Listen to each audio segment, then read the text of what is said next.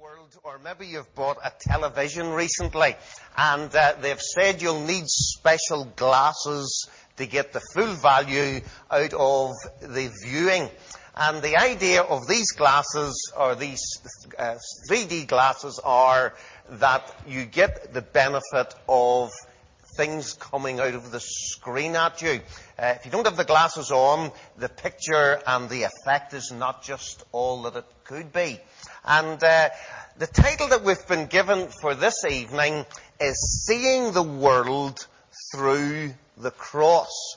And almost like putting on those glasses as you sit down before a television screen that's got the 3D effect, or maybe as you put sunglasses on, the way you look at things and the way you see things is transformed because of the glasses. Now, I got my inspiration, I think, originally in regards to what we're going to say this evening, uh, one morning in Ross Rosscarbery this year in our teen time. And uh, we were singing that song, which is in our Songs for the Saviour hymn book, When I Survey the Wondrous Cross. But there's a verse in it which I hadn't seen in any other hymn book, and it goes like this. His dying crimson like a robe spreads o'er his body on the tree, then I am dead to all the globe, and all the globe is dead to me.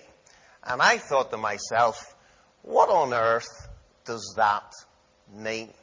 I am dead to all the globe, and all the globe is dead to me. It's nonsense. Uh, better not uh, write me off for saying that immediately, but come with me and tell me what you think. You see, as we begin to look through the Bible, the Bible uses the word world, seeing the world through the cross. The Bible uses the word world in three different ways. The Bible speaks of, and we'll knock this one forward please just for our next, the Bible speaks of a physical world. And a physical world is really what we live in and the world around us. It's what that verse in that particular hymn calls the globe. And I am dead to all the globe and all the globe is dead to me. It doesn't make sense.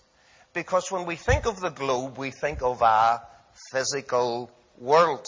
We think about a material world, a created world. Uh, we think about this planet on which we live. But the Bible doesn't just speak about a physical world, but sometimes the Bible uses the word world and it speaks about a, a racial world. Now, don't get me wrong, in spite of my accent, not a racist world, but a racial world. Nations, races, countries, cultures, a world of different races. And uh, we think of a verse like, For God so loved the world. We're not thinking about the globe. We're not thinking about the planet. We're thinking about people. And so the Bible speaks of a physical world, it speaks of a racial world, and then the Bible also speaks about an immoral world. And uh, we'll come to this in a little moment or two, but it says, love not the world. But yet the Bible also says God so loved the world. So the word world must be understood differently depending on how you read it. But we want to see the world through the cross. And so this evening, for the time that I'm allowed, am I still finishing at half nine or can I slip past that? Um, for the time that we have, we want to look at the world, the physical world, we want to look at the racial world, and we want to look at the immoral world through the cross. Now, one or two things I'm sure I can leave out here, but uh, if you're into geography, GCSE or maybe A level, or maybe you've got a little bit further and you've got to university, or maybe you even teach geography, uh, you could tell us immediately that there are seven continents. You could maybe even go as far and tell us that uh, Asia, Africa, North America, South America, Antarctica, Europe, and Australia. Seven continents. That is our physical world. Uh, you could tell me there are oceans. And uh, you would begin to think, well, there's the Pacific Ocean. You could divide it into north and south if you want. Uh, you can talk about the Atlantic Ocean. You could talk about the Indian Ocean. And you could talk about the Arctic Ocean. That's our physical world. That's the globe on which we live. And then you could think about this world and you think about oil reserves, uh, you think about coal deposits, you think about gold mines, uh, you think about volcanoes, uh, and then you begin to think about lakes. And if you're well into your geography, you'll think, well, what lakes do I know? Well, Lake Victoria, that's in Africa. Uh, you might think about Lake Superior, and that's in, well, it's in both Canada and America. And this is the world in which we live. I'll not bore you with more world details. But the next slide says this. This is what the Bible says about our physical world. The earth is the Lord's and the fullness thereof, the world and those that dwell therein. For he has founded it upon the seas and he has established it upon the floods. And I'm sure this year on UBM we have taught our little verse, in the beginning God created the heaven and the earth. That is our physical world. And we read in Acts chapter 17, God who made the world and all things therein. And the lovely hymn that we sometimes sing, uh, O Lord my God, when I in awesome wonder consider all the works thy hands have made. So I think I've established the case for you that the Bible speaks about a physical world. You thought, well, I knew that anyway, Hugh. Well, there we are. That's it established. Let's come to the next one, a racial world. Now, whenever we think about a racial world, we're talking about a human populace. Uh, we're talking about nations and people we're talking about the people who right now inhabit planet Earth. Uh, John 3:16 for God so loved the world that he gave his only begotten son and then the next word is key that whosoever. Now that's not talking about trees. That's not talking about rocks. That's not talking about rivers. That's talking about people. God so loved the world that whosoever believes in his son. So very clearly the Bible speaks about the world of people. And the next verse comes from Romans, uh, the next slide please. It says this, now we know that what things soever the law says, it says to those who are under the law, that every mouth may be stopped and that all the world will become guilty before God. That's a world of people. That's a racial world. That's not a physical world. That is a racial world. And again, as we read in Acts chapter 17, as Paul stood on Mars Hill on that particular day, he says to the people, the time of this ignorance God winked at. But now he commands all, he commands all men everywhere to repent because he has appointed a day in which he will judge the world in righteousness by that man whom he has ordained, and he has given assurance unto all men in that he has raised him from the dead. One day, the races of this world, you and I included, the Bible says God has appointed a day in which he will judge the world in righteousness. But not only does the Bible speak of a physical world and a racial world, the Bible, and our next slide, uh, the Bible also speaks about an immoral world, an immoral world.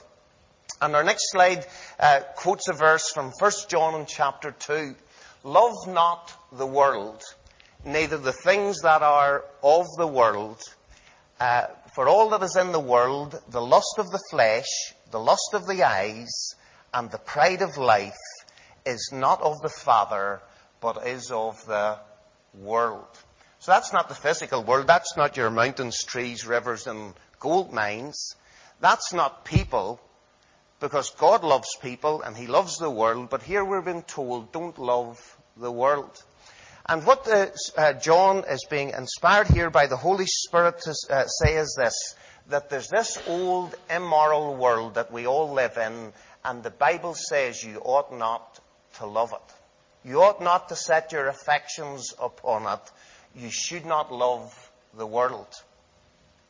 And uh, whenever Paul was writing to the Galatian church in chapter 1, uh, he says in his introductions, uh, uh, Grace be unto you and peace from God our Father and from our Lord Jesus Christ, who gave himself for our sins that he might deliver us from this present evil world. That's why Christ came into this uh, world in order that he might deliver us from the sins and the things in this world that are against God.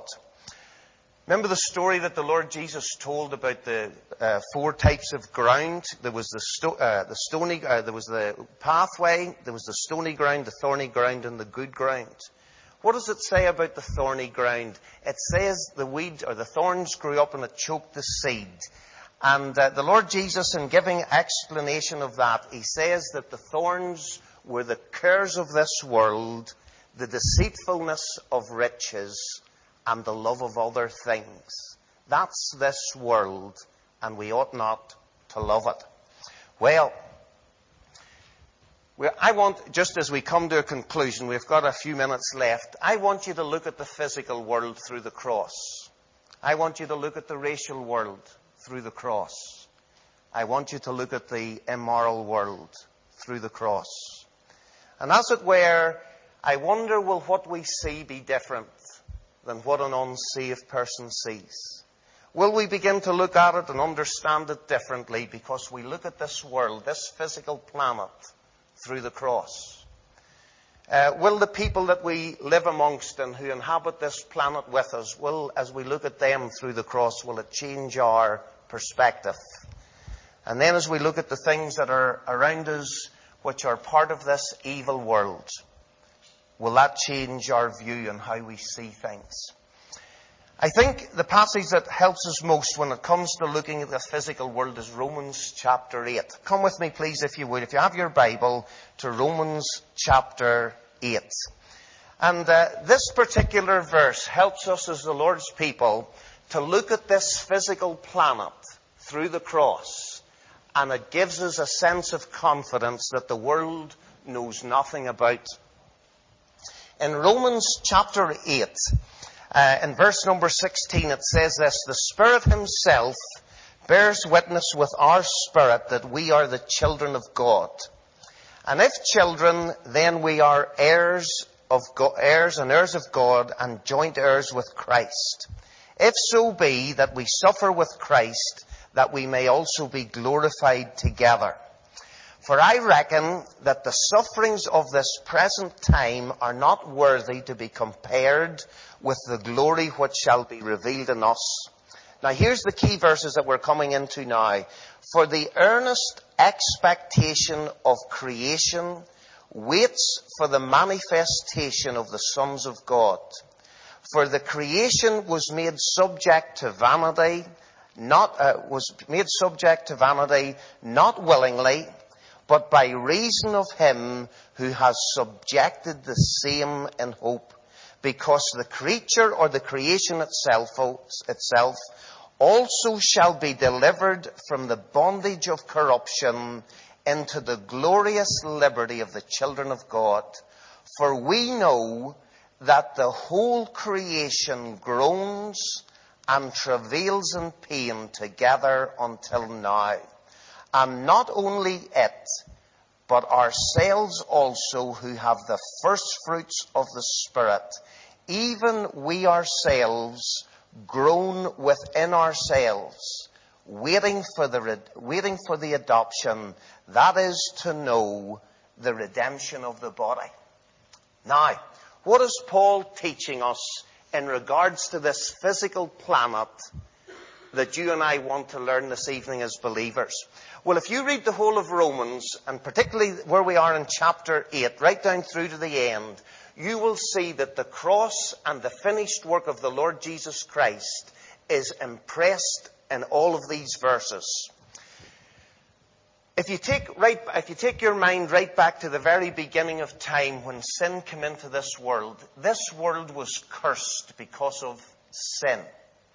Whenever sin came into this world, death came into this world. Whenever this world, whenever sin came into this world, sickness came in, death came in, disease came in.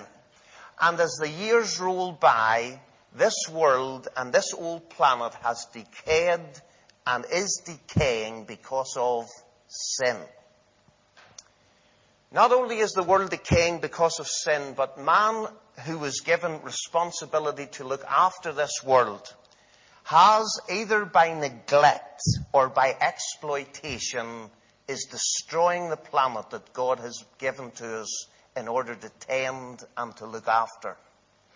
And uh, I heard a, a, a, headline on the BBC just a few years ago, and it said this: By the year 2000 or 2050, 2050, this world, this Earth, will have run out of natural resources. The world is breaking up. There's not going to be enough food for everybody on planet Earth. There's not going to be enough to go around. The resources are diminishing. And as we look around us this evening, and I am not an advocate of the Green Party or anything like this, or anything to do with greenhouse gases, but let me say this. This world is decaying and this world is growing old. This world is groaning. And the Bible tells me just as our bodies are growing old and just as people grow old and as they grow old they groan and uh, uh, their bodies begin to decay, and they die, so too this planet. But you know something? There's an answer to this planet that the environmentalists and the politicians know nothing about. Because when the Lord Jesus went to that cross and shed his blood and died and rose again and ascended into heaven, the Bible tells us that one day he's coming back again. And the Bible teaches us this, that one day God will make a new heaven and a new earth wherein dwelleth righteousness, and sin and the curse and everything will be removed. And as we look at this world this evening, with all its problems and all its issues, the world is groaning. And in my responsibilities back at church uh, in Belfast, I visit people and they're groaning. Now there's a difference between groaning and grumbling. Groaning is something that is a normal thing in life. But for God's children, we ought not to grumble. Uh, many of God's children groan. Why do they groan? They get aches and pains. Well, you know something? The creation itself is waiting for the redemption that comes when God calls his people home and God makes this world new again. And as I look at this physical planet, this sin cursed world through the cross, I thank God that one day sin is going to be removed. I thank God that He's going to make a new heaven and a new earth wherein dwelleth righteousness. Now, David Cameron knows nothing about it. The Green Party, it's off their radar. But you know something? The answer to this world's groans and to this planet's groans and to the lacks, uh, the things that are lacking in this world just in regards to the ordinary everyday things. The answer is this, the cross of Christ. Because Jesus has done all that is needed that this world can be made again. And though the creation groans, the whole creation groans and travails in pain together until now. And not only it, but ourselves also, who have the first fruits of the Spirit, one day Jesus will come again and all will be made as God wants it to be. See the world through the cross. But then we want to look at the racial world through the cross. We read in Acts 17 that God made of one blood all nations of men to dwell upon the face of the earth. I wonder would you turn with me to Luke chapter 17 to a very familiar story. This familiar story is that of the uh, ten lepers who were, uh, who were uh, healed by the Lord Jesus, and one of them was a Samaritan.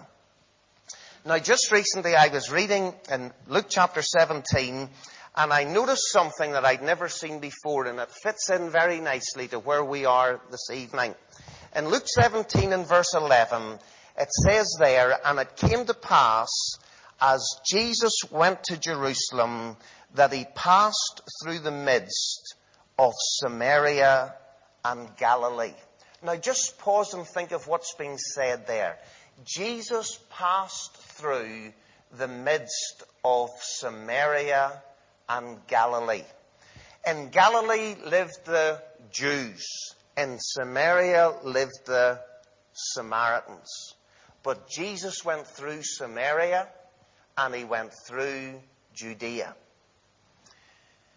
It's very true that birds of a feather flock together. I'm sure you've heard that saying as well as I have. Uh, from the very beginning of time, people gather with their own sort. Um, in this particular story, we have people from different uh, cultural backgrounds, Jews and Samaritans, ten lepers. One of them was a Samaritan who returned to give thanks. But wherever you go in this world, people will hang out with their own people. That's the way it's been since the beginning of time. Uh, at least from Genesis chapter 11 when the Tower of Babel and God divided their languages and people were scattered according to their languages. And wherever we go this evening, people stay with their own sort. You go to a Muslim country and we look into a Muslim country potentially and we think they're all the same. But if you look a little bit deeper, in Muslim countries there are Shiites and there are Sunnis. And we wonder sometimes why does those Muslims blow up those Muslims? Well, it's just because they're one sort and then there's another sort. And we don't get our minds round that sometimes. Uh, you go to some countries and you've blacks here and you've whites here. That's racial. That's racist. You come to Northern Ireland and you'll get an area of the town and there's Catholics there and there's Protestants here. That's the way the world works. People don't mix very easily. Whenever it was in Jesus' time, it was no different. In John chapter 4, a lady said to the Lord Jesus, the Jews have no dealings with the Samaritans. That's racial. That's racist. The Jews didn't interact with the Samaritans. They didn't buy their bread from them. They didn't go and buy their petrol at their petrol station. Uh, they didn't go to the same schools as them. They stayed apart. And that is what we would call, if you were in South Africa, apartheid. But let me remind you of this. What does it say here in Luke 17 verse 11? Jesus went through Samaria and Galilee. You ever thought about that? Jesus had nothing to do with racism. Jesus didn't see people as Jews or Gentiles. He didn't see people as Jews and Samaritans. He saw ten people who were afflicted with leprosy and he loved them each. You see, if we're going to see this world through the cross, we will need to look at this, the racial, this racial world as Jesus looked at it. The Lord Jesus was a Jew. If anybody was a Jew, he could trace his ancestry right back through David to Abraham. Jesus was a Jew. He was the Son of God by eternal generation, but he was a man and he was a Jew. But know this, he loved the Samaritan. He loved the Samaritan. And it didn't matter to him that the man was not a Jew, or these, uh, one amongst these people was not a Jew, and it didn't matter that they didn't, that he had to go through Samaria. Jesus loved the men and the women from wherever they came. And I'm not a Jew this evening, and I'm not a Samaritan either. And I don't know amongst this crowd if there's any Jews or any Samaritans, but let me say this to you. I can say authoritatively, Jesus loves you. Because Jesus doesn't see races the cross, seeing this world through the cross, doesn't see racial divisions. Jesus doesn't see a world of different races. He sees a world of people and he sees a world in need. And so as we look at the world through the cross, And when the world begins to come to our country, it doesn't matter whether they're Czechs or Poles or Romas or Chinese or Filipinos or Indians or Arabs or Asian. Know this. God so loved the world. And we need to see the world through the cross. There's no point in saying that we'll send our missionaries to the far off corners to witness to people in far off lands of other nations. But whenever those nations come here and somehow or other we say, don't be living next door to me. That's not seeing the world through the cross.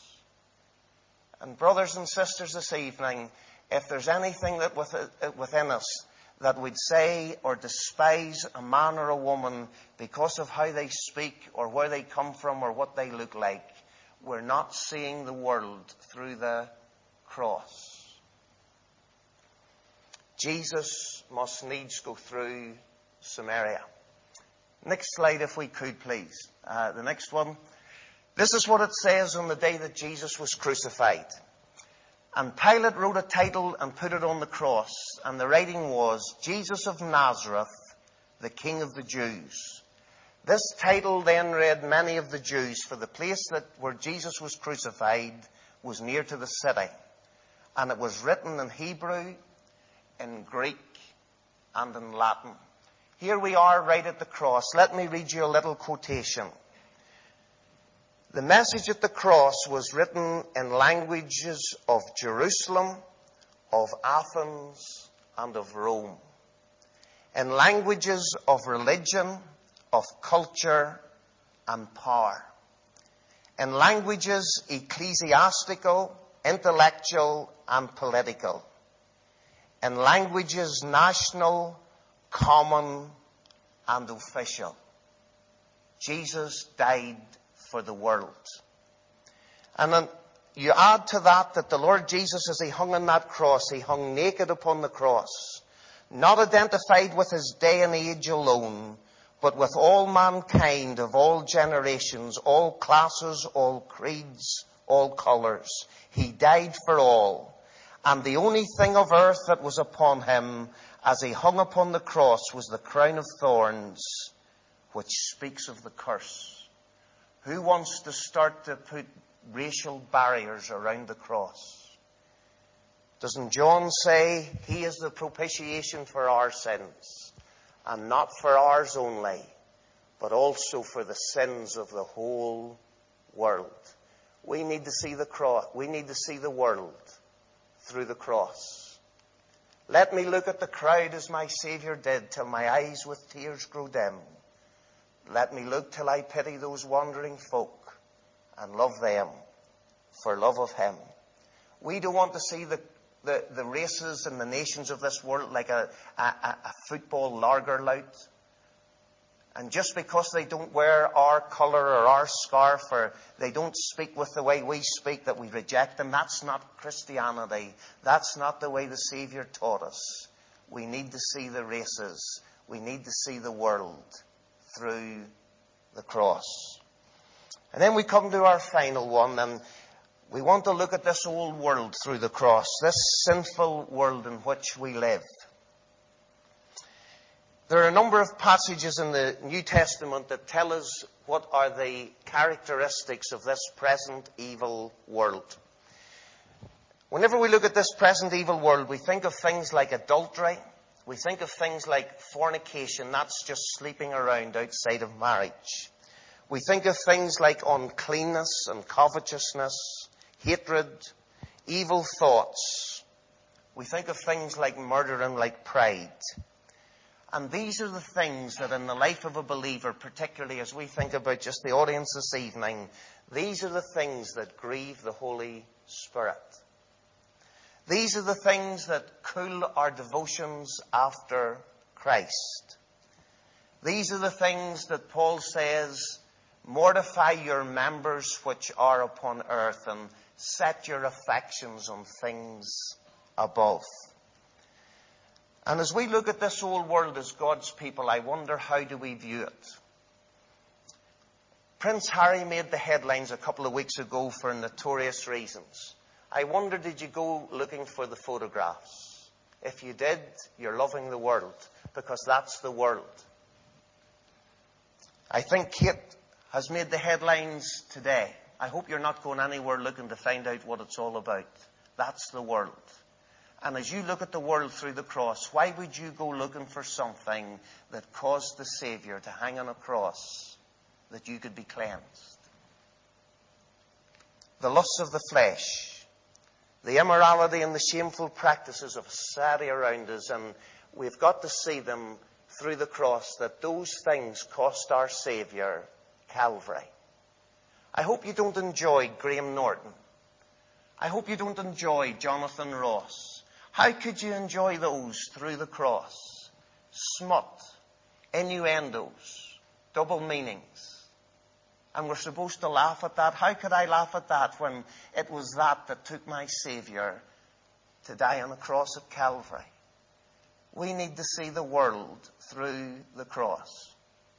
And then we asked, is it all right for a Christian to do this and a Christian to do that? Look at it through the cross and tell me, is it okay? And if you can look at it through the cross and say it's all right, well then that's between you and the Lord. But make sure you put the cross between you and whatever it is in this world that you're setting your affections on or whatever you're turning your time to. We need to see the world through the cross. I finish with what Paul said.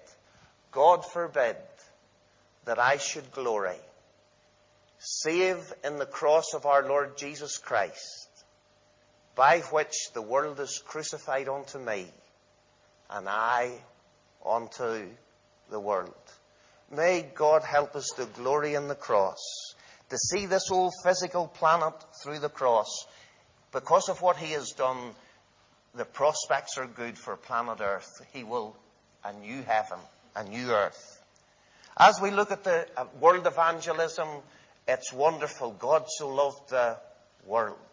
Jesus died on that cross that all could be saved. All nations, all races, all people.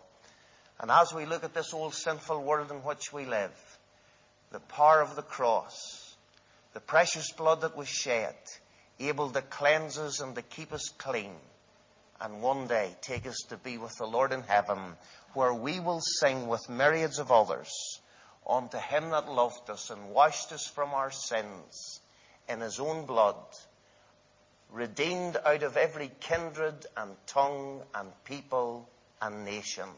And for all eternity, we will glory in his finished cross work.